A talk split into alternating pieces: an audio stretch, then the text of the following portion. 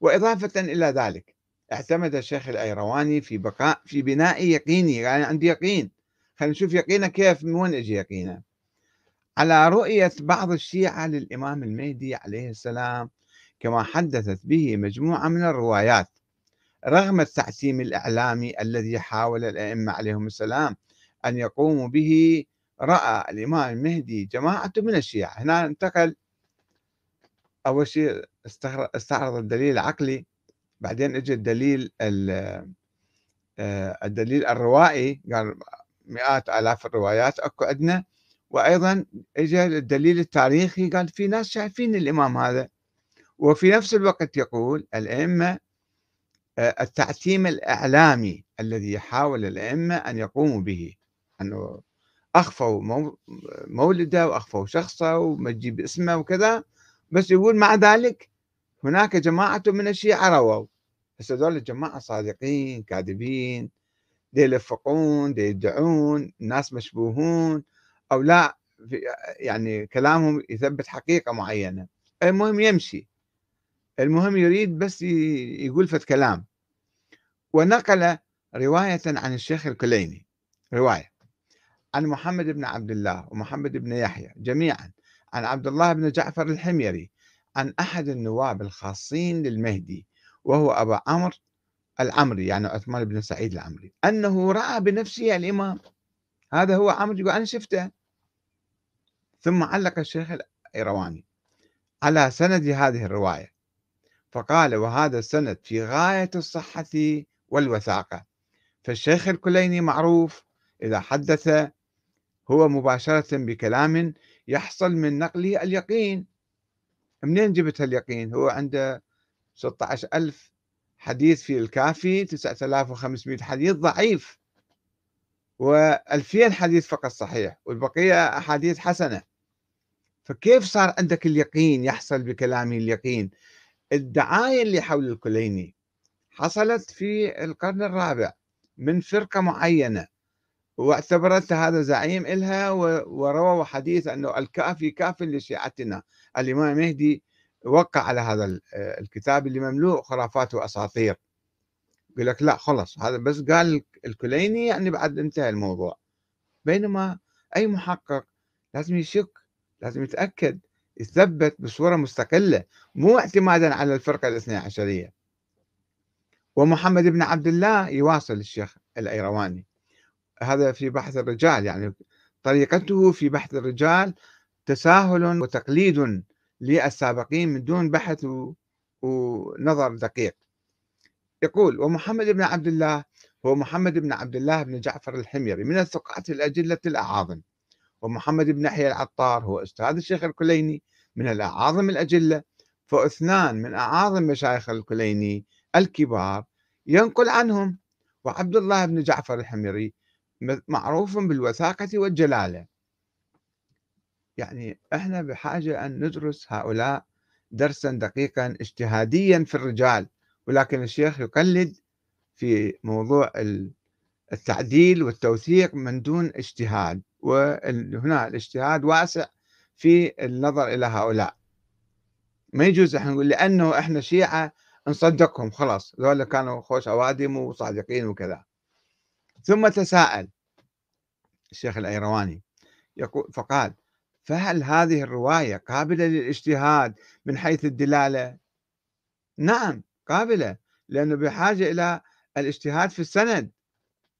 وأجاب هو يسأل ويجيب. وأجاب هذه الرواية لوحدها يمكن أن يحصل منها اليقين وهي واضحة في الدلالة على أنه قد رؤي الإمام صلوات الله وسلامه عليه. أنه شاف منه عثمان بن سعيد العمري. طيب ليش ما يكون كذاب هذا سعيد بن عمري؟ دي يدعي في الشيء مثلا. كما كان 20 واحد يدعون الرؤية والعلاقة مع الإمام الغائب ونقول عنهم كذابين دجالين. 20 واحد آخر. فليش ما يكون هذا عثمان بن سعيد؟ أيضا واحد من الكذابين. يجر النار إلى قرصه ما تفكر شوية بهالموضوع؟ يقول لا خلص بعد هذه يحصل منها اليقين. هيك بسرعة تتيقن بسرعة ما تبحث وتدقق لا بالرجال لا بال شوي فكر بالموضوع يحصل لك الشك المنهجي. لماذا تسارع في هذا اليقين؟ وهناك رواية أخرى تنقل قصة حكيمة بنت الإمام الجواد عليه سلام الله عليه. وهذه القصة مشهورة ولكن لا بأس أن أشير إلى بعض مقاطعها وهي مذكورة في كتاب كمال الدين وغيره. هذا الدليل التاريخي. الدليل التاريخي قصة حكيمة وقصة حكيمة لو تقروها بها خمسين كذبة وخمسين أسطورة. خمسين كذبة أنا حاسبين وحدة وحدة. اقروا هاي القصة ما قصة حكيمة وقصة أنه شلون الإمام العسكري قال أنا عندي راح يجينا ولد اليوم هو عنده علم غيب راح يجي ولد. وإجت من من يا ابن أخي؟ قال لها من نرجس. طيب نرجس ما تعرف أنها حامل؟ ثم ناموا للصبح ثم جلسوا بالليل شافوا طيف في المنام. الصبح ما وجدوا أي إنسان أي ولد ما موجود. أخذت الطيور وطارت. فت قصة فيلم هندي أسطورة. بس الشيخ أصلا لا يحقق فيها ولا يدقق ولا ينظر في السند مذكورة في كتاب كمال الدين. كمال الدين أدري كتبها. أول واحد كتب القصة بعد مئة سنة. عمن رواها. عن كذابين ودجالين وغلاة وناس الشيعة يقولون كذابون وما بيها سند بعضها ما متصل السند مالها. فت قصة خرافية أسطورية سووها وكتبها ما دام الصدوق في كمال الدين فصارت هذه آية قرآنية كأنها. روح حقق يا أخي العزيز. أنت بكرة بعد بكرة تقول أنا راح أصير مرجع وأنت ما مجتهد في عقيدتك. ما باحث وتقفز وهكذا يعني بهالطريقة هذه مذكورة في كتاب كمال الدين. حتى ما قال هاي سندها صحيح هو. بس لأنه مذكورة بكمال الدين كتاب كمال الدين مال الصدوق فإذا صارت هذه القصة يعني دليل على آه، دليل تاريخي على ولادة هذا الإنسان. وبعد قام يجيب قصص منا ومنا وأضاف الشيخ الأيرواني إلى هذه الرواية قصة عرض الإمام العسكري لابنه أمام أربعين شخصا من أصحابه قبيل وفاته. ثم قال هذه أربع روايات نقلتها لكم والروايات في هذا الصدد كثيرة جدا. وحسب ما وحسبنا ما روي في رؤية الإمام الذي هو في الحقيقة يمكن أن يشكل مقدار التواتر صار عندنا تواتر خلاص. طيب ما سألت نفسك يا شيخ محمد باقر الأيرواني من ذول الأربعين واحد؟ غير عثمان بن سعيد العمري.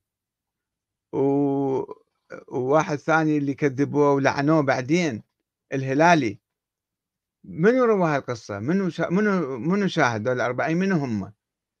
أنا بحثت حاولت أثناء بحثي الأول. حاولت أعثر على أسمائهم فقط دعايات قول أمام مئة واحد قول أمام ألف واحد. يعني إذا واحد قال لقد عرض الإمام العسكري ابنه أمام ألف واحد. طيب من هم هذول الألف واحد؟ ما تسأل ما تحقق شوية فكر صار عنده تواتر بسرعة صار عنده تواتر. يقول أنا بعد خلص وحسبنا ما روي في رؤية الإمام الذي هو في الحقيقة يمكن أن يشكل مقدار التواتر. هذا التواتر هو هكذا يحصل في الوقت اللي هناك شك. 14 فرقة عند الشيعة تفرقوا وراحوا بحثوا وسألوا ودققوا وحققوا وفتشوا وما لقوا أي شيء. وأنت تجي الآن بعد 1200 سنة تقول لي صار تواتر عندك؟